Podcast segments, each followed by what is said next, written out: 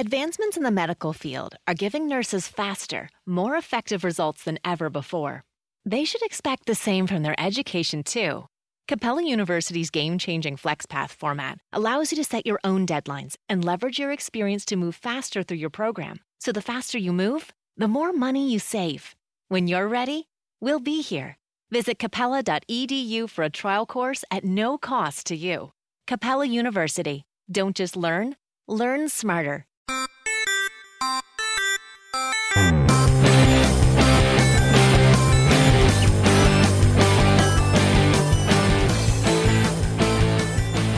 Hello, everyone, and welcome to Talk Nerdy. Today is Monday, February 10th, 2020, and I'm the host of the show, Cara Santa Maria. And before we dive into the show, I want to thank those of you who have made Talk Nerdy possible this week. The top patrons on Patreon, and remember, you can always pledge your support by going to patreon.com slash talk nerdy. Um, the top Patreons this week include Mary Neva and her son, um, I think Jim, yeah, um, Pasquale Gelati, Sinai, Ulrika Hagman, Dudas Infinitas, The Zombie Drummer, Phil T. Bear, Brian Holden, Daniel Lang, and David J. E. Smith. Thank you all so, so much. It's because of you that this show keeps on going, especially on weeks where I don't sell any ads like this week. So we're just going to go straight on through with the episode. Okay, guys, this one's pretty fascinating. So I sat down with two individuals this week. Paul Kwiatkowski, who is the Wildlife Conservation and Sustainability Manager at Mount Auburn Cemetery, along with Dr. Maria Aliberti Lubertazzi, who is an adjunct faculty member at Rhode Island School of Design and also um, an environmental scientist specializing in wetland and urban ecology. She is actually collaborating with Mount Auburn Cemetery on biodiversity research and education. So, between Paul and Maria, we chat about the really cool urban ecology citizen science projects that are happening at a cemetery at Mount Auburn. So, yeah, guys, you're going to be so fascinated because I know I was. Without any further ado, here they are Paul Kwiatkowski and Dr. Maria Aliberti Lubertazzi. Well, Paul and Maria, thank you so much for joining me today.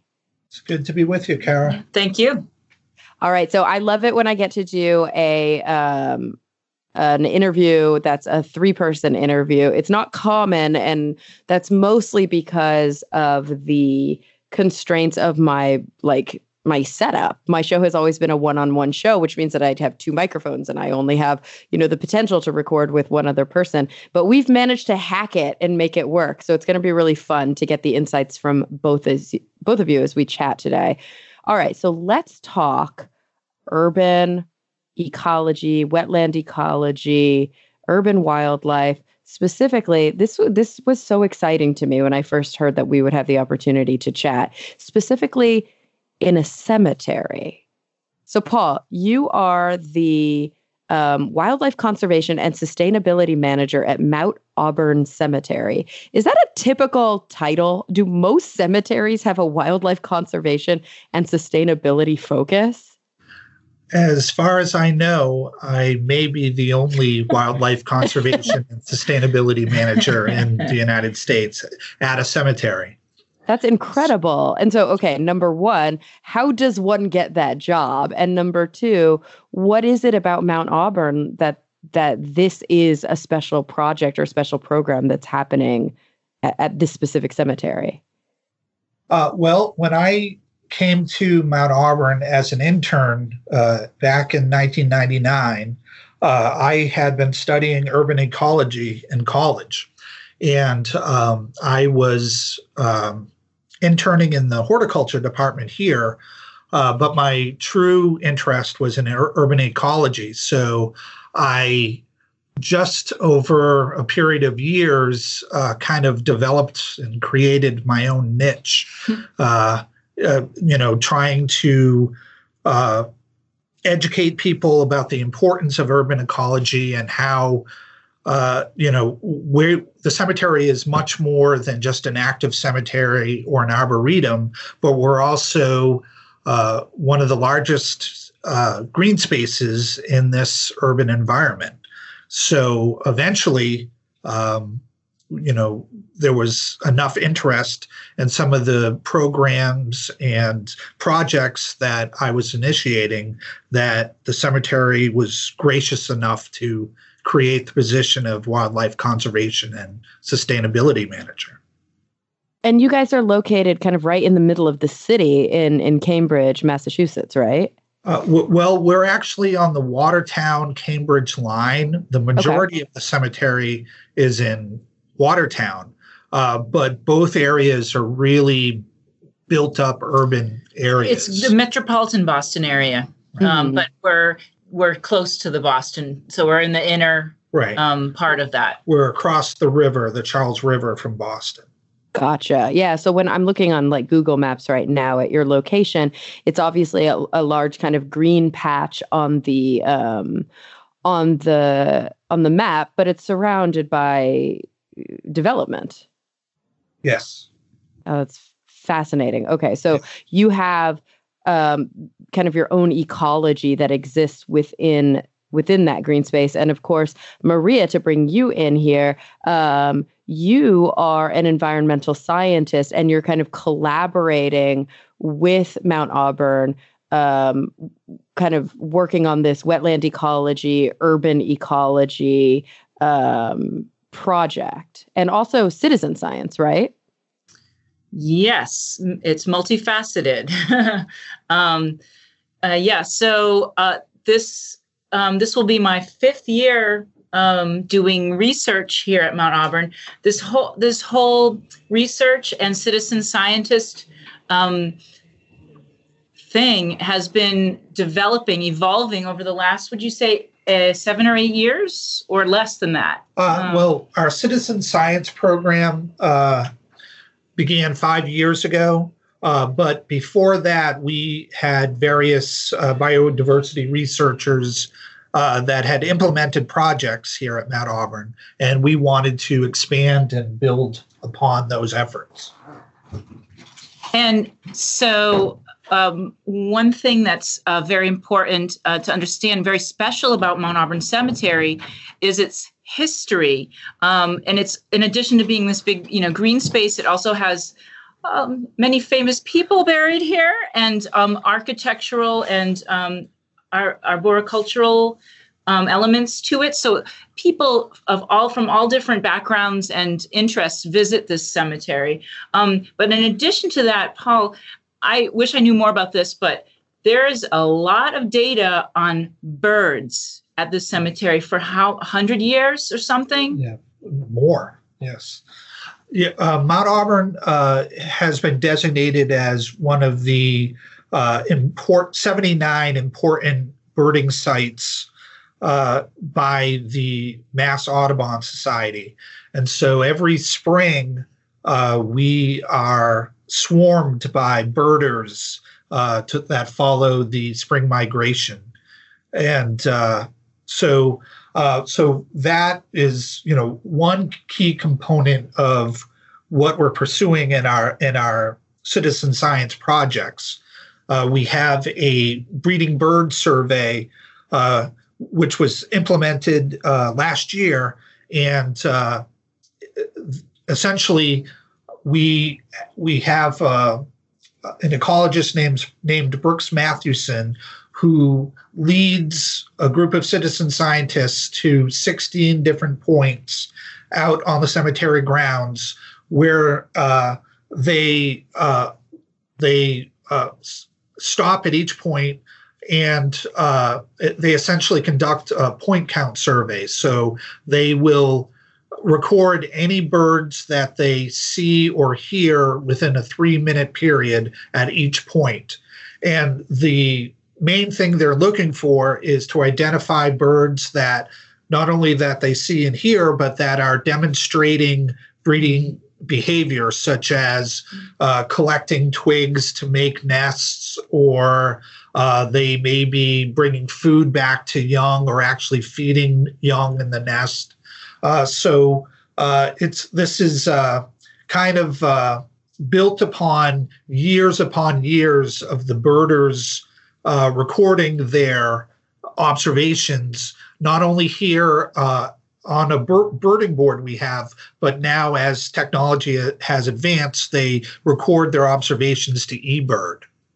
That's really cool. So, so I mean, I guess maybe I don't know. Taking a step back, some people who who are listening right now might be like, wait, what? You're doing like ecology and citizen science work at a cemetery? Like, what, how does this even happen? But of course, a cemetery is a large green space, right? Like, this is right. an area that is often maintained and that is just naturally going to attract whatever the urban wildlife in this region might be. Is that is that correct? Is that a good way to look at this? Absolutely, and it it might be helpful if I gave you a little more background uh, before Maria really uh, steps deeper into uh, her area of expertise, if you don't mind. Absolutely.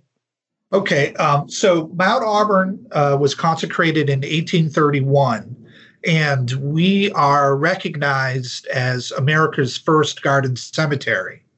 And our founders were well aware of the importance of uh, sustainability even back then. They they tried to plan the cemetery in a fashion that uh, could sustain wildlife. Mm-hmm. So we uh, we're we're still an active cemetery to this day, but we're also an arboretum.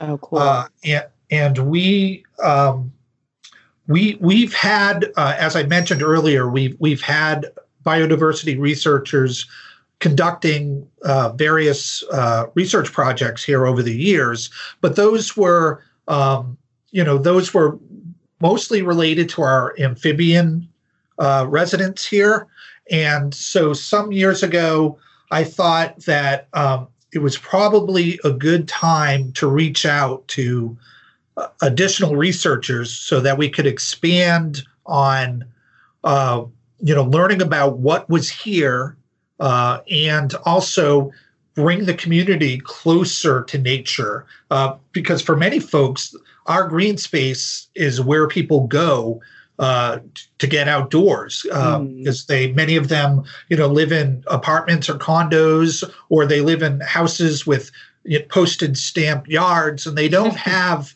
really the opportunity to spend a lot of time uh, amongst uh, you know a, a, woodland setting or amongst you know water bodies uh, you know without uh, being crowded out by many other visitors at that at that same site. Uh, so we developed a citizen science program uh, and we currently have eight studies that are incorporated in this this program. Uh, so we started with a phenology study in which uh, we have volunteers that go out and observe 10 species of deciduous trees and shrubs uh, around the grounds for a total of 64 specimens. And they and in the spring they record things such as bud burst, uh, uh, leaves uh, unfolding, uh, flowers open. And the reason for this is we're trying to determine the life cycle, the timing of life cycle stages in relationship to weather and climate. Um, because we we need to know are as the birds are migrating north, are these uh, specimens of trees and shrubs, are their leaves and flowers open at the same time as the birds are arriving and as the insects are, are emerging so that the birds have a food source. Mm-hmm. or as the climate warms is everything happening earlier? And are the birds able to time their migration to arrive when the food sources are available? So that's a, a very important long-term study and it was our initial effort uh, we've we have uh, 125 citizen scientists that have been trained uh, for this program. Uh, so it's been a great success. Uh, wow. 2020 will be our fifth year of data collection. Uh, and in the fall, um, the same citizen scientists walk the same route on the grounds to observe leaf color change, leaf drop, and fruit and seed drop as well. Um, we also expanded our uh, amphibian monitoring, which began as monitoring our spotted salamander population here, into observing some of our other uh, amphibians and reptiles. And what we found was we really didn't have great diversity in amphibians and reptiles. And part of that may have been to habitat destruction because we are an active cemetery and we do still bury bury people here. Mm-hmm. But also years ago, um, some very dangerous chemicals were used in the horticulture field. Um, and so we could have lost populations to that. So we determined that um, it was appropriate to re- reintroduce native species that at one time most likely were here. So we've reintroduced American toads, gray tree frogs, and spring peepers. And that was led by uh, a, a, wetlands ecologist named Joe Martinez. And now we current so we currently have three breeding populations of uh, of all of all, well we have breeding populations of all three of those species now. So one of the dramatic changes is that where the cemetery was quiet in the spring, now you can come in and you can hear uh, you know, the American toads trilling and the spring peepers peeping. And it really adds that extra bonus and improves the experience of visiting Mount Auburn. Yeah. Uh, so that that's a win-win for us and for the public as well. Uh, Good. You know, I say in addition, like just to point out that the spotted salamanders are um, a kind of a very specialized and um, somewhat rare species. Hmm. Um, and the fact that their population stayed here since 1831, um, it it maintain it's a species that. Um, so I don't know out out your way whether you hear about vernal pools. It's a type of wetland. Okay that fills in the spring with water and then dries out by the end of the summer. And one particular thing is that they're usually in, in wooded areas and that they're usually, there's no fish. There cannot be fish living there. And so a whole suite of species, both vertebrate and, and invertebrate, specialize in being able to live and reproduce in those habitats. And the fact that those spotted salamanders are still here is pretty amazing. I love that. That's really cool. It's like something that probably, you know, folks who uh, who obviously wouldn't take the time or haven't had the opportunity to come visit or to read about these things may never know that there are these um, like you said these kind of rarish creatures that not only live right next door but have been thriving next door for over a hundred years Maria, how did you get involved in working with the cemetery on these kind of urban ecology, these these wildlife projects? Because um, you're a collaborator there, correct? Correct. Uh, yes, I. It was actually through Joe Martinez, who's at um, Harvard's Museum of Comparative Zoology, um, where I. Um, I've done research in urban ecology and I also teach an urban ecology course. And I connected him when I heard about his work um, at Mount Auburn, um, both monitoring the spotted salamander population and also doing this intro- reintroduction of these three um, amphibian species. Mm-hmm. And um, I had him come and speak to my class, and um, and and and talking with him more. I was like, wow, I'd love to. Oh, there are ponds there. I study ponds, and so it was through um, Joe that I um, connected with Paul, and um, what so what do i study? Um, specifically i do a lot of different things but my um, my doctoral work um, for my phd was looking at dragonfly populations on an urban to rural gradient in rhode island. Okay so state. urban to rural gradient so from more populated areas to less populated areas? Uh, um, more populated by humans and built up Yes. Yeah, gotcha. Okay. And did you find that there are massive differences between those two areas? Okay, so I have to explain something um, first is that dragonfly adults are beautiful, but that's not what I study. Um, I study the dragonfly's juvenile stage, which some people call larvae, but technically they're called nymphs. Okay. And they live in the water. They live in the water for one to three or four years, depending on the species, before the nymph climbs out of the water.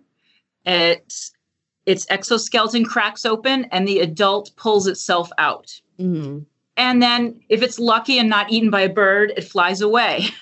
um, so it leaves behind that exoskeleton and that's what i study is i collect exoskeletons of dragonfly nymphs which are called exuviae. Um, and by collecting those i can do a survey over the course of the whole season because certain things come out at different times along the seasonal um, um, along the seasonal path right? Um, mm-hmm. so i collect those and i then identify them in the lab um, so then what I have is a data set of which species of dragonfly successfully emerged from this body of water. So that's what I used for my doctoral work. And, and I looked at, I studied the whole state of Rhode Island, but um, I really uh, had a lot of urban sites, including urban cemetery sites in, in oh, uh, Rhode cool. Island. and so when I connected with Joe, and then I was like, wow, I want to know more about this. I had never been even to Mount Auburn. I live not far from here actually. Um, embarrassingly, but so that's really interesting. You were basically, as part of your doctoral research, you did survey some sites where, um, like cemetery sites. But my assumption is that those cemetery sites didn't have active, ongoing research projects like Mount Auburn does. Absolutely not. Um, however, one of them currently does have a. I don't know if I. Um, he's not really a researcher, but he's a, um, a really um, bringing the cemetery, this is in Providence, um, to light of in environmental circles. And mm-hmm. so he's just a great voice and with regard to that. Um, but no, that's correct. Um, I usually had to just ask permission. um, and there was maybe one person that worked there, if that. It, it's interesting because it it ostensibly like it makes perfect sense that a cemetery environment would especially one with an active arboretum like you know with so much um, urban um, uh, ecology would be a place to for environmental stewardship, a place for um, uh, wildlife management, and of course, a place where you could study some of these populations in great detail because it's it's something of a controlled environment. Like it makes perfect sense uh, to me sitting here across the across the internet from you, but I wonder if, from just kind of like an emotional gut reaction perspective, the first reaction from a lot of people is like, ooh, a cemetery or like, ugh, science at a cemetery. I don't know.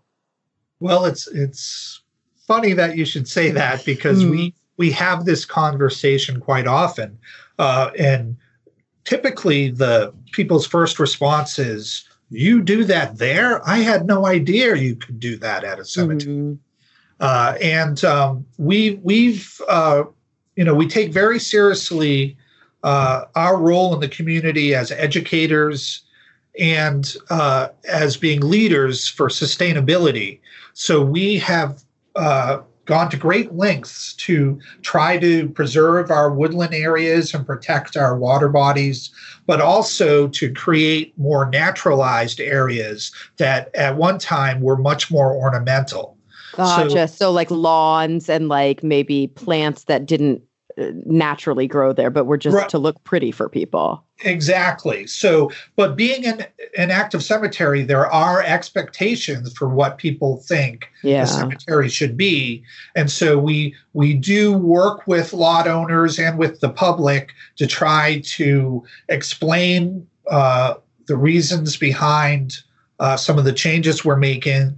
And we and you know we, we try to meet people at a certain point so that um, you know people's expectations are met while we still are protecting and expanding habitat for wildlife. Mm-hmm. yeah yeah, that makes sense. Um, it it does seem like a funny thing where, pro- I, my assumption would be, um, and maybe correct me if I'm wrong, because I'm not sure if you actually do this kind of interfacing, but I'm sure some people at the um, at the institution do. Uh, my assumption would be that even like the families who come to visit their loved ones or people who are laid to rest there, that if they're informed and educated about what the projects are and if they really think about them it's a win-win right? It's about um, it's about providing and maintaining a really beautiful really natural habitat that for organisms to thrive and that's actually creates a more um, uplifting experience for everybody when they go to visit. But initially i wonder if there's some pushback or if there if you have to deal with any sort of like wait i don't want people to come visit a cemetery where my loved ones are laid to rest to see birds. Or like i don't i don't know if i feel comfortable with there being all this other science going on. It's really just should be here for my you know for grandma. Well i would say the more of the pushback we we have is mm. towards uh expanding naturalized areas. Oh uh, from ornamental because that's that's more of the expectation uh, uh, of visitors and lot owners of what a, a traditional cemetery is. Mm-hmm. So people may may agree with what we're doing and say they they appreciate it, but often they may say something like, "Yeah, I you know I'm I want there to be habitat here at the cemetery for wildlife, but I don't want it by my lot." But one of the, the really interesting things we've found is as more people become aware of our efforts at mm-hmm. environmental stewardship, um, they are, are, embracing it. In fact, uh, one of our salespeople told me last week that she was out looking at lot space with a family, and they saw one of our uh, our uh, signs uh, for our um, breeding bird survey, which are very attractive numbered signs on stakes that we try to tuck into the uh, you know to the surrounding landscape so mm-hmm. that they don't look out of place, but so that our citizen scientists know exactly where to go. And when they when this family saw that sign, they were like, "Oh my gosh, I want to be buried near uh, this location where I know people will keep coming in to learn about birds and protect the Aww. environment. So I, you know, I think people's perspectives, you know, are changing, and a lot of people are thinking more long term uh, than ever before, especially in the face of uh, the warming climate.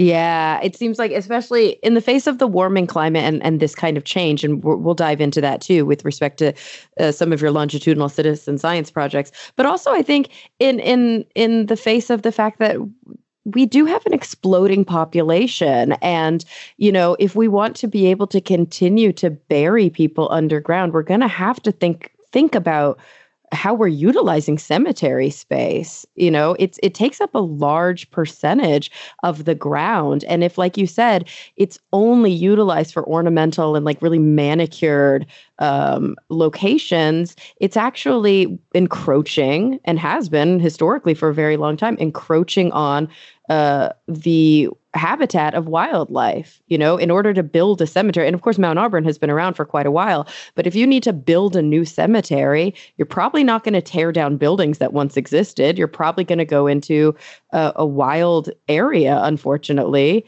and level out the ground and plant some grass and then start putting in graves. And it does seem like there's a way to maintain a wild, um, or maybe I should say, um, a managed wild population and like kind of ha- have the best of both worlds and still have a place where where loved ones can be buried and people can come to visit them. I'd actually rather visit as you said a plot that's surrounded by trees and birds and insects and the sounds of frogs and the sounds of wildlife than just like a grass field that goes on as far as the eye can see.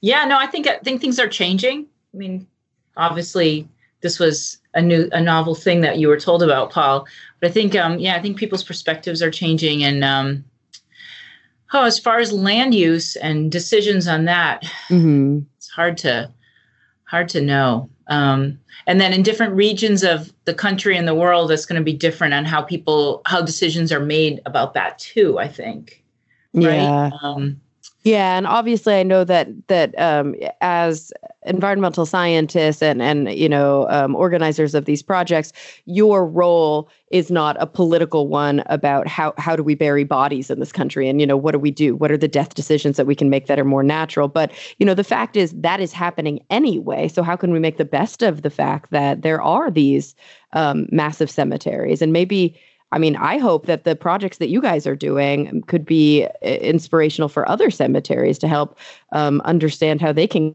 contribute as well. I think about Los Angeles. I live here in in you know very urban center, but an urban center where we're very proud of our, our urban ecology and urban wildlife efforts. Um, you know, we have beautiful parks in the middle of of the city. With we're I think we're the only um, we're the only city in the world other than Mumbai. So there are two cities in the world that have a big cat population in the urban centers um, because because we have um, you know pumas that live in the city um, and that are maintained within our our our mountain areas. Um, and and there are like even next to griffith park there are these massive massive cemeteries. And it's you know like the animal populations that i see in some of these cemeteries are um, peacocks you know, like I don't think those were naturally living there. I think they put them in, um, or like doves or ducks in the pond, which is great, but uh, it does feel very ornamental to me. And it would be cool to see a little bit of that kind of quote unquote rewilding of some of these spaces. Yeah, a- absolutely. And, uh, you know, and to make the case, uh, you know, to to continue to try to uh, expand or improve on wildlife habitat while still maintaining the the general character of the cemetery. Mm-hmm. We uh, we decided to take a look at uh, you know wildlife and habitat uh, in the big picture. So we did uh, aquatic surveys of the uh, wildlife that we had in, in our ponds and our vernal pool. We did terrestrial surveys, and that gave us some baseline data, which then in turn helped us to develop a citizen science naturalist program.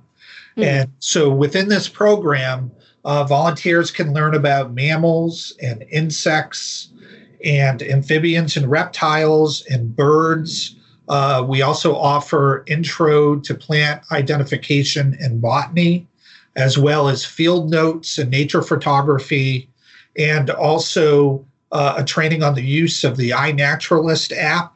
Yeah. And uh, on becoming informal educators to the public. So it's a really well-rounded program, and Maria actually co co-leads the insect training every year, which is uh, uh, has been a great success. And um, the participants uh, in the, in this program, though they will attend classroom trainings uh, late winter, early spring, and then they can volunteer to become research assistants uh, throughout the summer and fall for projects such as Maria's work. And so we have also, um, since I've been researching here, we've also there's also been uh, as a woman studying um, ant populations here and oh, cool. um, butterfly and moth populations. Correct? Yes. Um, so currently, as far as the invertebrates go, that's what. right. Well, well, we uh, we have um, uh, a faculty member from Lesley University named Amy Myrtle who is uh, she ha- is leading an arthropod study, which is um, essentially the caterpillars count program, which was developed out of the University of North Carolina, mm-hmm. and that is um, you know essentially the uh, the protocol for that is uh, the volunteers will look at the undersides of leaves uh, for arthropods uh, and also for for damage from those arthropods. And this it, this uh, effort is coincides with our phenology effort because, of course, many of these arthropods are consumed by the migratory birds as they're they're moving their way north. Uh, Amy also leads a pollinator study in which uh, uh, volunteers will photograph uh, pollinators visiting the perennial uh, gardens uh, on the grounds uh, and documenting through through photography what is visiting uh, each individual plant, so she can determine you know what pollinators are are here and when are when they're arriving, and from that we can you know then really take a look at our plant collections to see if we're meeting the needs of pollinators by mm-hmm. having enough mm-hmm. uh, larval host plants, enough plants that could be food sources nectaring. or plants, yeah, for, for nectaring, and also, um, you know, in general, we want to look at our plant collections so that we know that you know we have enough breeding ground and cover for for any of our wildlife species here that makes sense. Um, when you, if you were to add up all of the different projects and programs that are going on from a scientific perspective, kind of underneath that umbrella, not just the citizen science programs, even though it does seem like that's a, a large percentage of the work that you do. How many individual kind of research projects would you say that you have? Uh, Advancements in the medical field are giving nurses faster, more effective results than ever before. They should expect the same from their education, too. Capella University's game changing FlexPath format allows you to set your own deadlines and leverage your experience to move faster through your program. So the faster you move, the more money you save. When you're ready, we'll be here. Visit capella.edu for a trial course at no cost to you. Capella University. Don't just learn, learn smarter. Happening at any given time. Uh, well, we we had nine different projects in 2019. Wow. Okay. And and were they all citizen science projects or uh, j- eight, just some of them? Of the nine had eight of the nine had a component. Mm-hmm. Uh, all of the biodiversity researchers uh, that I've um, you know tried to uh, you know recruit or have reached out to me to see if they could pursue uh, you know their interests here. Um, you know these these efforts were all um, they were all led by individual researchers. Okay. And because I was developing a citizen science program, I reached out to each, each researcher to see if we could accommodate their research by uh, having research assistants uh, in the form of citizen scientists kind of just jump in and assist with their work and also learn about their work and gain you know the experience of being closer to nature. Sure. And i, I guess that that leads me to um to some a need for a little bit of clarification about how the citizen scientists in each of these different programs and i'm assuming there's some variability what is their commitment like? Do you have people who sign up and who are really in it and who are working like most days of the week? Or do you sometimes have people who are coming to the cemetery just to walk the grounds who read about, oh, while I'm here today, I could just count some things? Yeah, I'd love to do that as part of my daily, you know, stroll.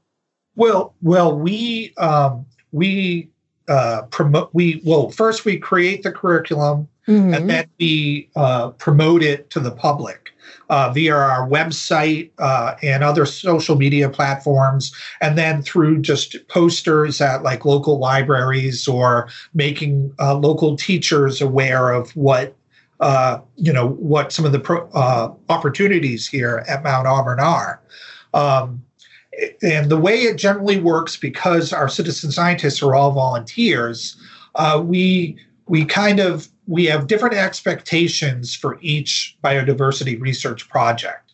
So, for mm-hmm. instance, for the phenology study, we ask that people visit the cemetery once a week and we we broke down our phenology trail into three sections so that each section could be done in about 45 minutes cool. that way that way if people are, are on their lunch break they might just walk one section. Yeah. Or if they have more time, they could do two sections or the entire trail. Uh, some people come more than once a week, and some people can't quite make it every week. Mm-hmm. Uh, but that is the ideal for us: is that we have consistent data collection uh, with this effort.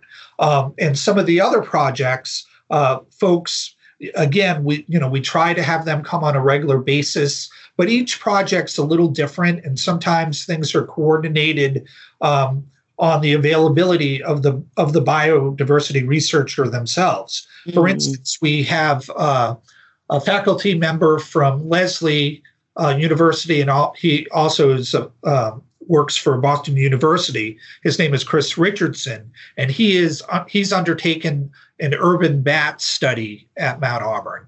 So he um, will have volunteers join him here quite late at night which is a much different experience than the citizen scientists who are here, you know, visiting in the mornings for the phenology or the arthropod studies.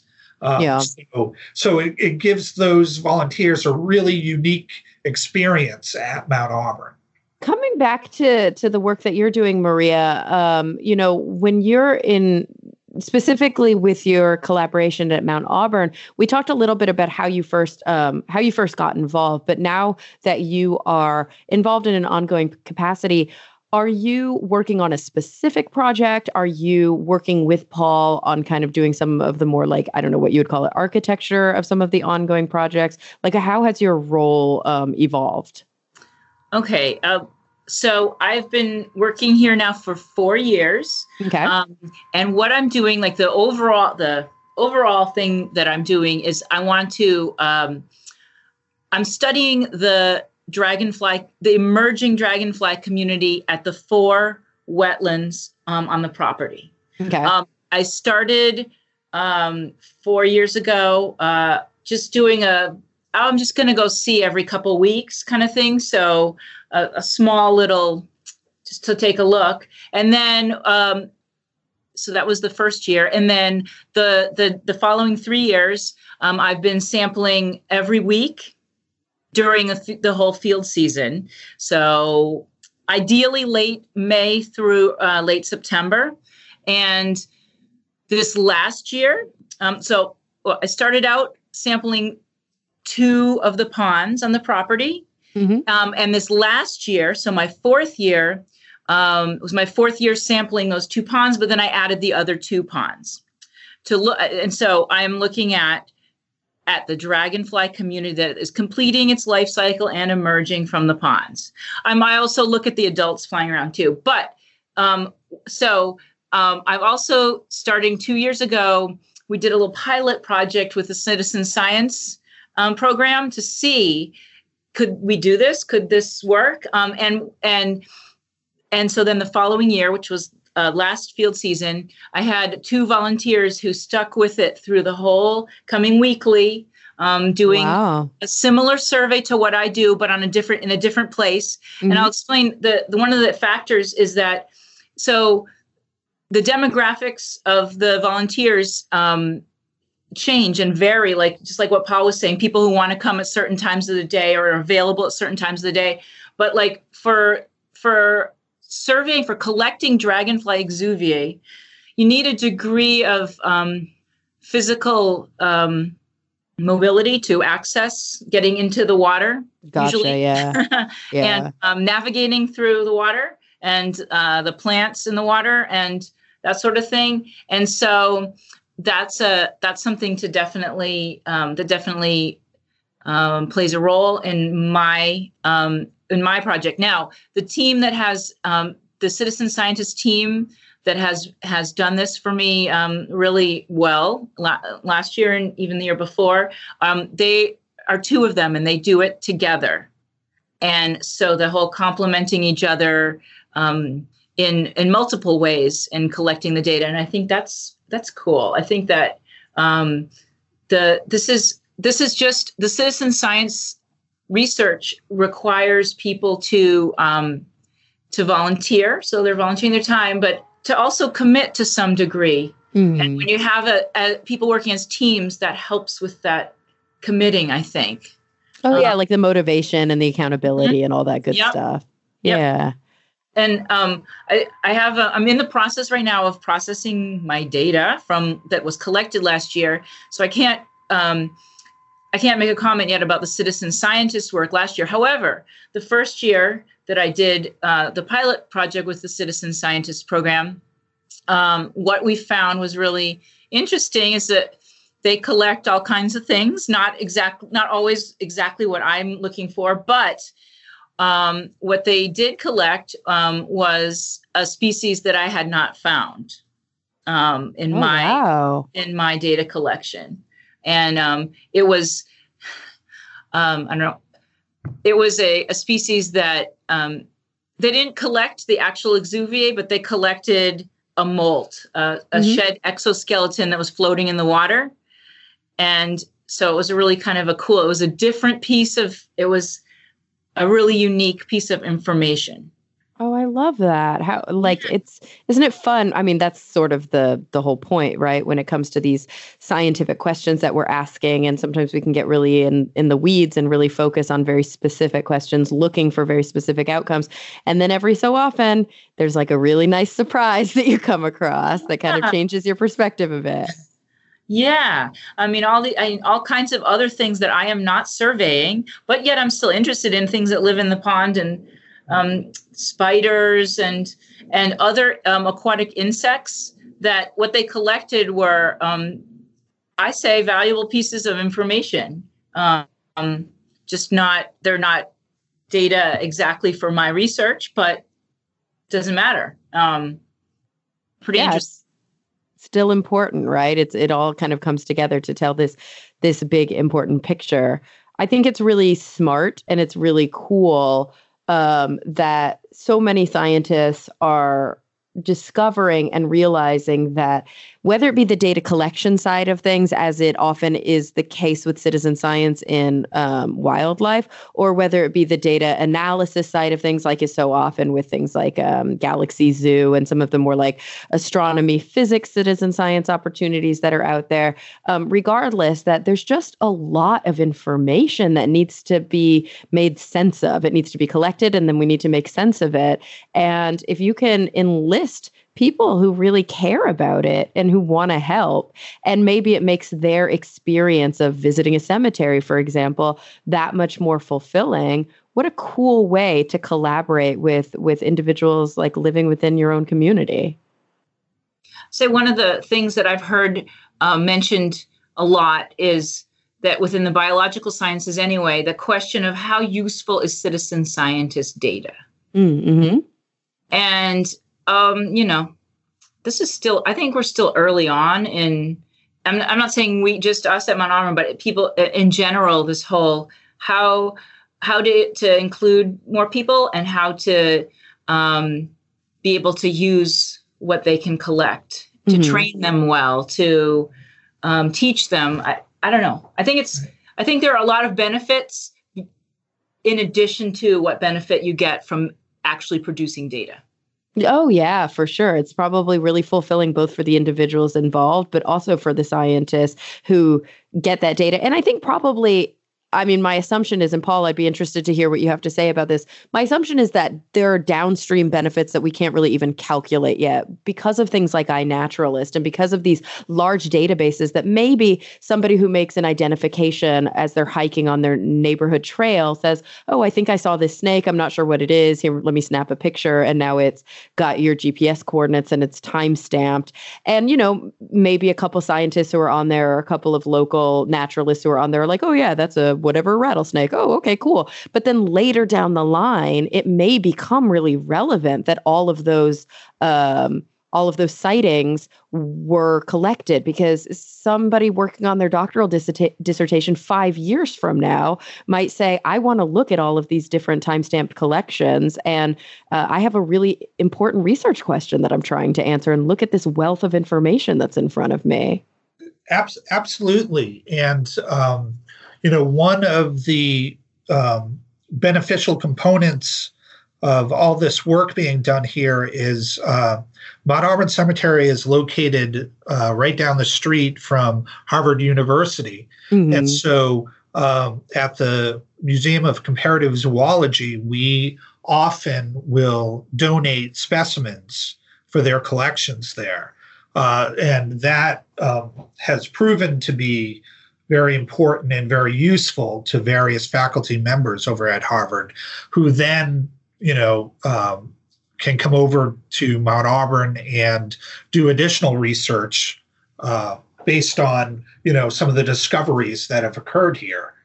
Um, and I think one of the really great benefits for our citizen scientists are as they attend classroom and field trainings and as they mm-hmm. participate in tutorial walks, their knowledge as they participate year in and year out uh, grows and they become much more familiar and much more competent in the subject matter.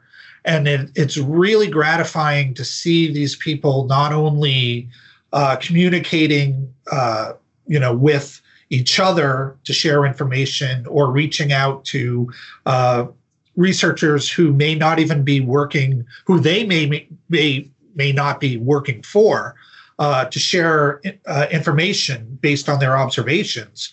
Uh, but they also, um, you know, become comfortable to share with visitors who come in and might see them in their citizen science t-shirts or notice they're they're wearing a lanyard mm-hmm. um, you know that that says they're a citizen science volunteer and so they describe not only our program but they describe the work that that is being done and and people are just you know amazed to learn about it but I, you know, I think just based on you know what I notice from observing our citizen scientists is that it's gra- very gratifying to them to be able to share what they've learned. Yeah, we're essentially building a science community here. And then where are they going to take that? I mean, ideally, right. hopefully, that they will themselves and also people they communicate with will be interested in looking at, well, what's in the park that's down the street from where I live. Like I know now I know what to to look for in certain some certain wildlife component. Now I could let me go see if it's down there. Now for my in my um, urban ecology research and in a lot of other um, researchers as well, um, a lot of times uh, urban habitats are ignored and assumed to be like nothing. Yeah, or People like painted or something. Yes. Yeah, like yeah, it's and weird. People, and so for for a long time now, um, biology um, and ecology um, have ignored urban habitat, and what they're finding now, I would say around 2000 was when things really started to to get um, going, and and I mean in all over the world, but also all different kinds of wildlife um, have have um, people are looking more at urban populations, find, finding stuff that they didn't know was there, and and then finding stuff novel situations that have um, come about because this is a non-natural type of environment and certain animals and plants are adapting to these weird conditions. And so we have a weird mix that's not the same as in natural pristine habitat yeah, you know, I was I was interested to to find out, you know, Maria, for example, you you mentioned um, some of the kind of unexpected outcomes of finding this molt of this organism that you didn't expect, or um, maybe some of the insights about the uh, salamander. What was it, the spotted salamander, mm-hmm. and how they've thrived over many of the years. Maybe between you and and Paul, especially because there, you know, like you said, upwards of nine projects going on last year. Um, I, am wondering if there's anything that sticks out to you in your mind of like interesting findings, um, whether you expected them or not, but things that you're like, oh, this is the fruit of our labor. Like, look at this cool stuff that we've been discovering through the use of citizen scientists and also just through really being able to take the time to um, observe in these in these um, interesting environments. Uh, well, I would say that one of the really interesting things that I've seen is that um, when we were doing the native amphibian reintroductions, we were uh, introducing tadpoles at our vernal pool area, which is in the center of the cemetery, and it's essentially, um, you know, a, a heavily wooded uh, glen mm-hmm. in the center of the cemetery. And uh, it was interesting to see as uh, the tadpoles metamorph- metamorphosized and then uh, eventually went up onto land. It was interesting to see where they dispersed to and uh, where future breeding populations occurred uh, because th- what happened was the American toad uh, completely bypassed a pond in between the vernal pool and another pond, and they began breeding in that third pond. And um, and you know, and it, it, was interesting because we could see uh, toadlets out on the grounds all over the cemetery, but they weren't. They for whatever reason they had skipped that that second water body.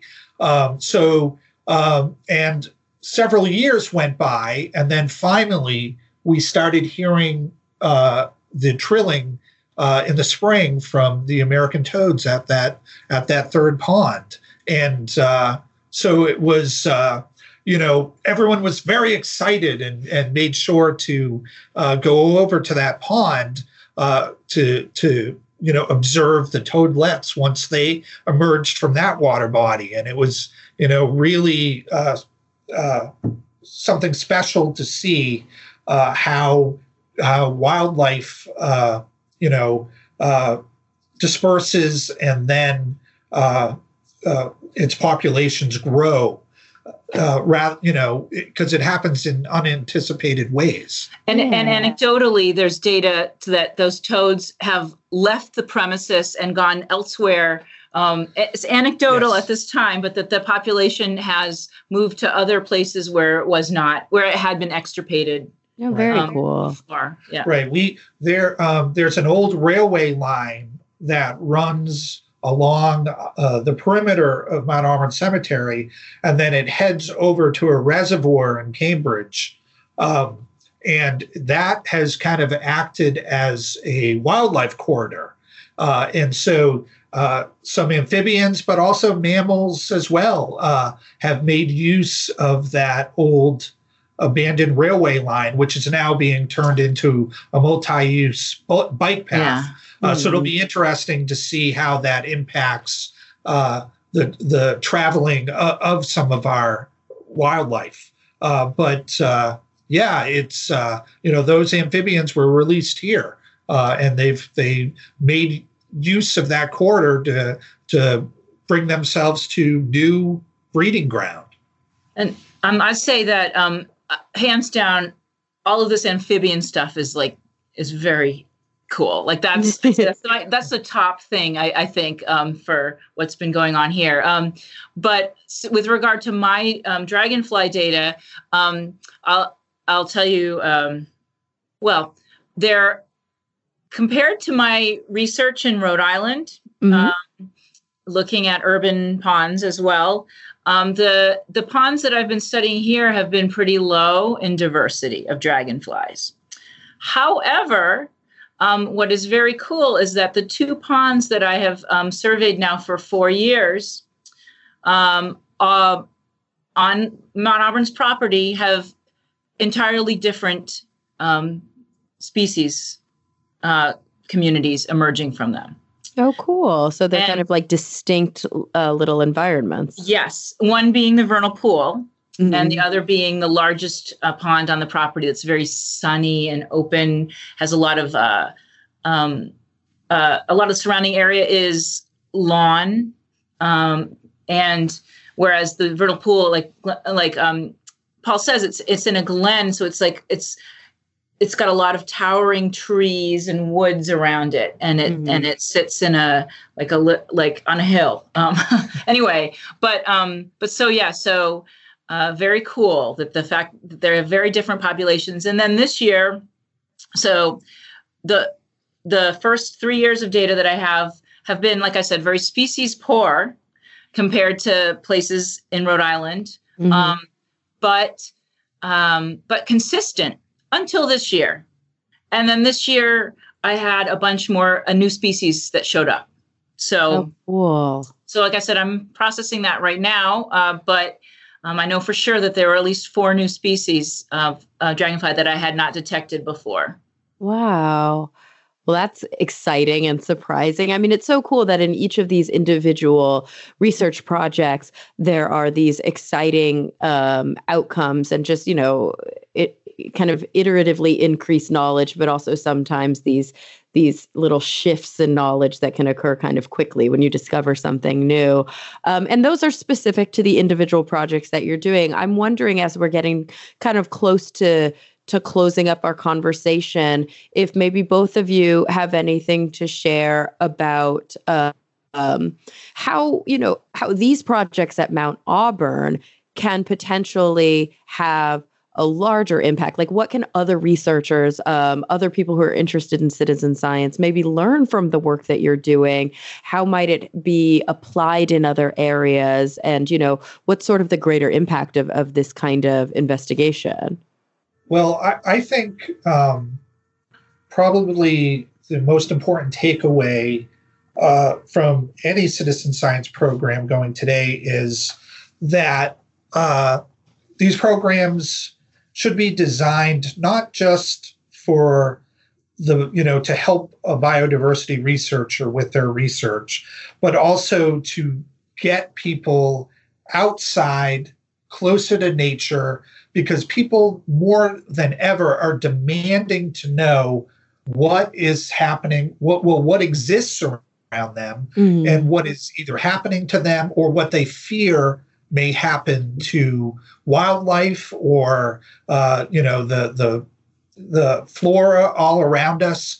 As you know we hear these you know terrible stories of you know wildfla- wildfires and droughts and flooding and sea level rise. Yeah uh, colony so, collapse and yeah all these things that are happening with um globalization with climate change with habitat loss like these terrible outcomes Right. So people really want to become part of a solution uh, and they want to get involved. And I, I think that, um, you know, citizen science is a great avenue for people to be able to participate. Mm-hmm. Uh, and I, I, I, also just wanted to really briefly mention that um, Mount Auburn also participates in the annual City Nature Challenge that I believe uh, Los Angeles and uh, San Francisco. Oh yeah, some years back.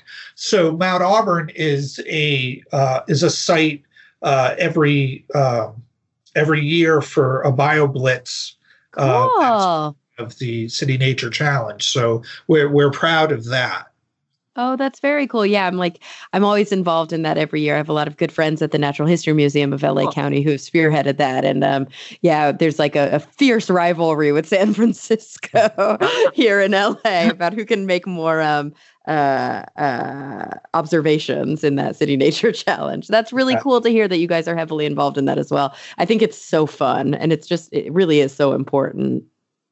I hope ultimately that that um, the outreach um, continues to expand, and if that can um, eventually in, um, influence politics and land mm-hmm. use um, mm-hmm. decisions, whether um, locally or regionally or nationally, I, I hope that's one thing I hope for. And the additional thing that I wanted to add is that um, I would like to have more homeschoolers involved in this. Oh, and so brilliant. hoping to connect a few people I know this year, but I, um, yeah, so um, that that would be something cool to add another real, um, a different uh, demographic to the citizen scientist um, program, and that ho- ideally would also influence people in the future as they um, learn and get older and you know decide what they want to work on in the future. Absolutely. And I think that kind of both of those points really in a way are a great um, a great segue into the final two questions that I that I like to pose to my guests on the show because I do think that they tend to um, they tend to evoke or elicit more of a, a thoughtful and and maybe you know dare I say political um, response. And so i think that that bringing those those topics up are really important. So so you know if you guys are ready for it these are kind of big deep questions and i would love to get both of your perspectives and feel free to kind of go one after the other or to play off of what each other says. Um, but I, I want you to think about the future, um, which obviously both of you do in your work on a regular basis. So, so thinking about the future in whatever context is relevant to you right now. So this could be like global climate change. This could be um, the future of citizen science, the future of your work, or or, or even much larger um, uh, kind of perspectives. The first thing I want to know is what is the thing that absolutely keeps you up, up at night? The thing that you're most concerned about? That you know maybe you're even a, a, bit pessimistic about like things aren't looking very good. We got to we got to get on this. And and on the flip side of that um, what is the thing that you are really genuinely hopeful and optimistic for? Um, so yeah feel free if, if one of you has an answer um, that you just want to dive right in you can. Otherwise feel free to play off of each other with that.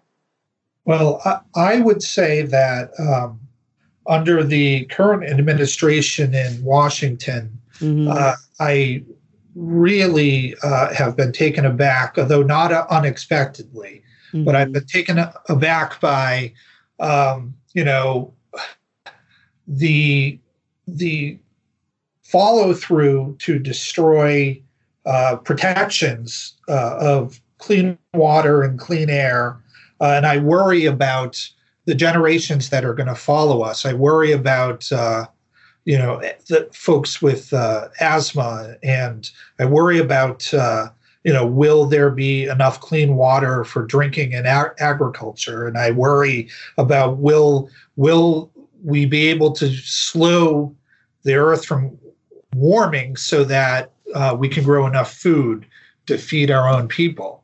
Yeah, like what what is actually going to happen as these um, even the minimal protections that have been in place are being systematically and kind of blatantly dismantled um, right right in front of our eyes. I yeah, that's such an important concern. Maria, is is that similar to where you, to where you're standing, or do you have anything um, different or anything to add to that in terms of like what you're worried about?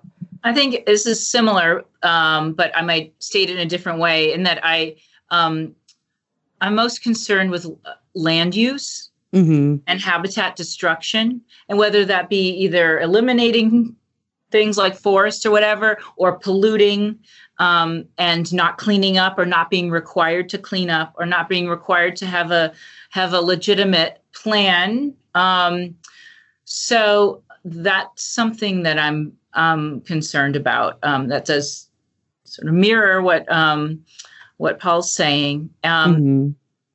Yeah. Um, and so that, yes, sustainability is also um, a, a factor there, you know?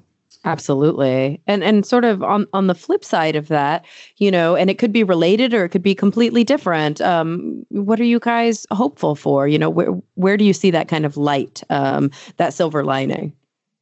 Well, I um, you know, I, I think that um, you know the the younger people that I've come across that visit the cemetery when we talk about these subjects uh, are almost completely unified on on these subjects.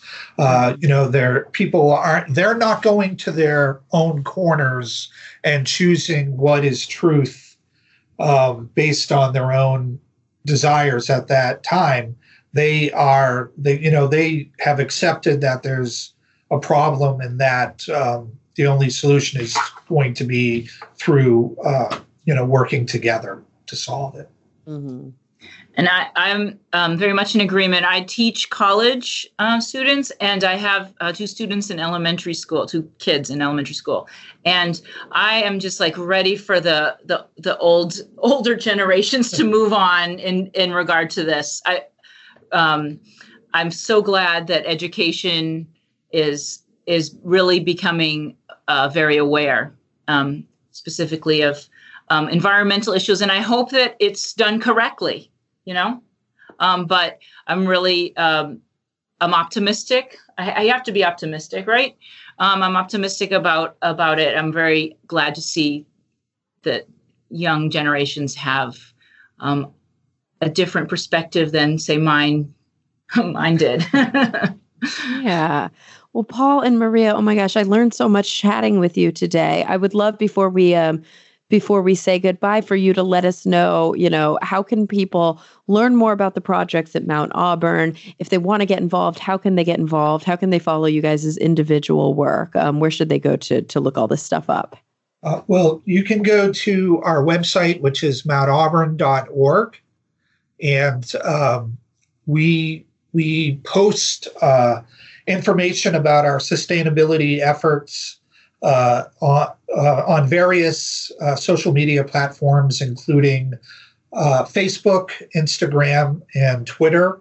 And mm-hmm. we also promote our efforts locally. I'll visit uh, the local libraries surrounding us to post materials and uh, and many of our researchers such as maria uh, also reach out to to folks on their own to kind of extend our sphere of influence about uh, these subjects.